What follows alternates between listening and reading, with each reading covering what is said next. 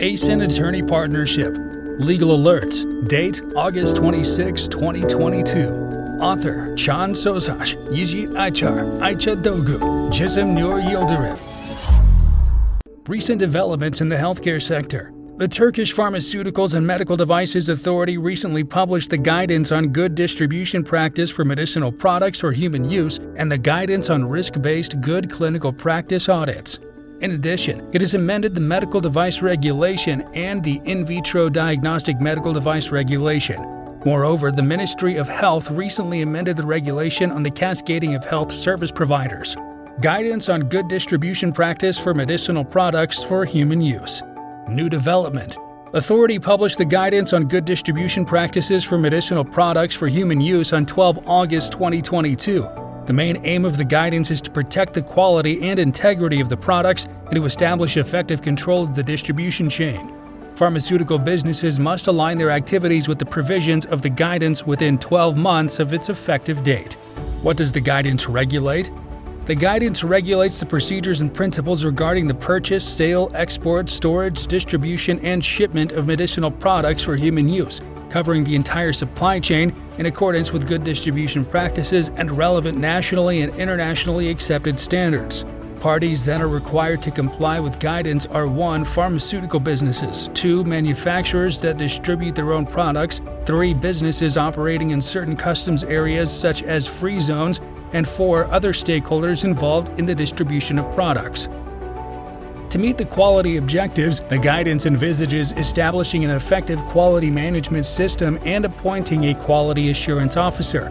It is also necessary to have a written process plan to supervise the proper functioning of this system.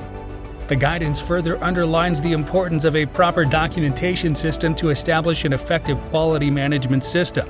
The guidance also emphasizes that it is essential to keep the records for at least five years in an easily accessible folder, especially in the case of urgent need.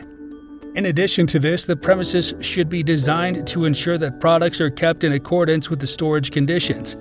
It should be sufficiently secure and structurally sound for transporting and storing the products and have an adequate storage and processing capacity. Equipment should be regularly maintained to be fit to serve its intended use. In addition, the packaging, labeling, and special conditions of medicinal products for human use should be cautiously considered before their shipment.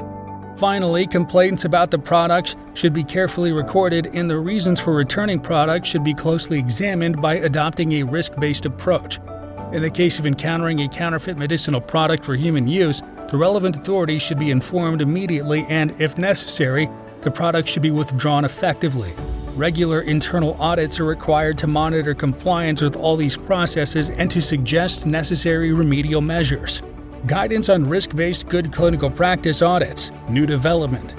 Authority published the Guidance on Risk-Based Good Clinical Practice Audits on ninth of August twenty twenty-two. The guidance aims to define and standardize the processes for risk-based good clinical practice audits. What does the guidance regulate? The guidance lays out the general aspects of audits of good clinical practice. Audits are conducted to ensure that the clinical trial complies with the relevant regulations, to verify the reliability and accuracy of the data presented in the file, and to answer the questions that may arise during the evaluation process. Audits may occur one before the clinical trial is conducted, two during or after the clinical trial, three to verify the registration application, or four for follow-up purposes after licensing. Good clinical practice audits can be triggered for a reason or conducted as part of a routine audit. Routine audits. Routine audits are audits conducted for the routine control of compliance with good clinical practice. The generic and original human medicinal product license application file within the scope of the audit is selected by the Department of Pharmaceutical Licensing or the Herbal and Supplementary Products Department on a risk-based basis, and the Audit Services Vice Presidency decides whether the audit is required. For a reason audits. For a reason audits are audits requested by the Department of Pharmaceutical Licensing or the Herbal and Supplementary Products Department in all clinical trials conducted with a medicinal product for human use or in a study conducted at a particular center during the registration application evaluation process due to a concern regarding good clinical practice. The processes regarding the audit request, decision, and planning are carried out in the same way as the processes regulated in routine audits. amendments to the regulation on the cascading of health service providers. New development. Authority published the regulation on the amendments to the regulation on the cascading of health service providers on thirtieth of July twenty twenty-two. The regulation introduced some monitoring and evaluation criteria and new rules for the cascading of hospitals operating in specific branches. What's new? The main amendments introduced by the regulation are as follows. The Turkish Stem Cell Coordination Center is included in the list of healthcare providers that are directly classified as third-grade care providers. Conditions and standards for public and private sector hospitals that operate in some areas to be classified as third-grade health service providers have been introduced. Accordingly, the relevant hospitals must meet certain criteria such as size, bed capacity, number of branches, and number of specialists and nurses. The annual total number of surgeries performed in hospitals providing health services in a particular specialty is at least four thousand. The number of operations in the A B C group should be at least fifteen percent of the total number of operations. Private hospitals which have a cooperation protocol with foundation universities prior to the date of the regulation's entry into force are cascaded according to the provisions of the said regulation by the expiration of their cooperation with the university. Amendments to the Medical Devices Regulation. New development. Authority published the regulation on the amendments to the Medical Devices Regulation on twenty-ninth of July twenty twenty-two.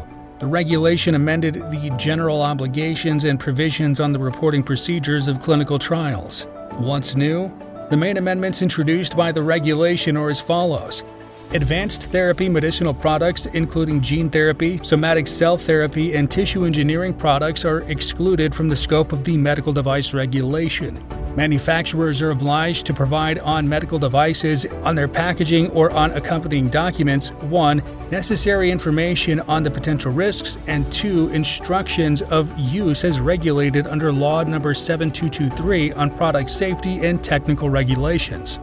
Disposable devices that have been placed on the market in accordance with the repealed medical device regulation can be reprocessed provided that they are supplied before twenty-sixth of May twenty twenty-one.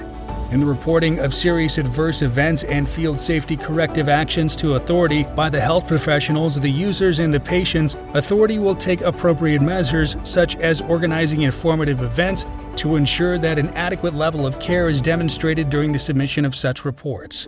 Amendments to the In Vitro Diagnostic Medical Devices Regulation. New development. On twenty-ninth of July twenty twenty-two, Authority amended the In Vitro Diagnostic Medical Devices Regulation. The regulation includes amendments to the general obligations, procedures for performance studies, reporting of activities, and transitional provisions.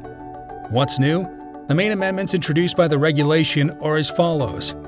Compliance has been achieved between the manufacturer's obligations in Law number seven two two three on product safety and technical regulations and the general obligations of the manufacturers in the regulation. In the reporting of serious adverse events and field safety corrective actions to authority by the health professionals, the users, and the patients, authority will take appropriate measures such as organizing informative events to ensure that an adequate level of care is demonstrated during the submission of such reports. Devices that have been issued by the repealed In Vitro Medical Diagnostic Devices Regulation and that have a valid certificate in accordance with the legislation may be placed on the market until twenty-fifth of May twenty twenty-five. Conclusion. Authority and the Ministry continue to provide guidance for companies working in the healthcare industry. Companies should carefully review the authorities and the Ministry's announcements and take the necessary actions to ensure compliance.